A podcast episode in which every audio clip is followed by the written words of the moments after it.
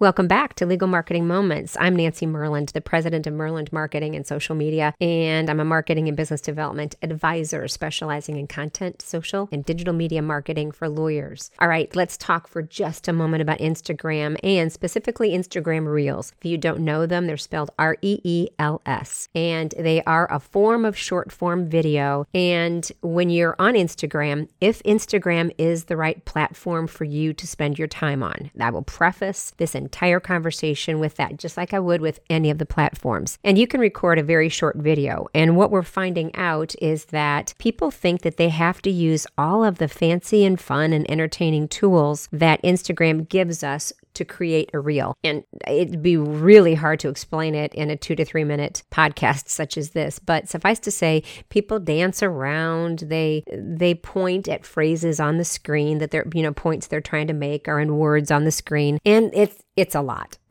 and last night I posted a reel on Instagram just to tell people and it was I was just a talking head, just looked at my camera right after I got out of my aerobics class sitting in my car and my message to them was what it is to you.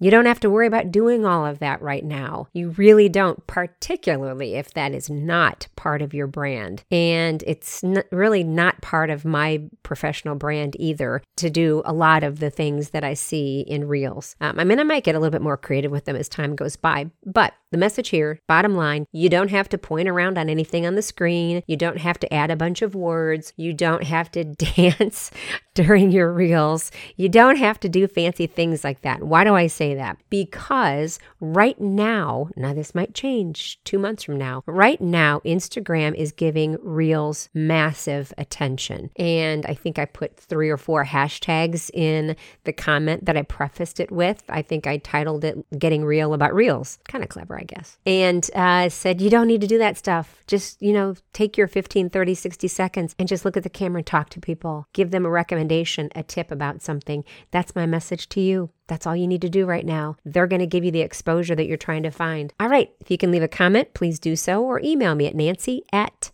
myrlandmarketing.com. All right. Take care. You have a good day. Until next time, Nancy Myrland.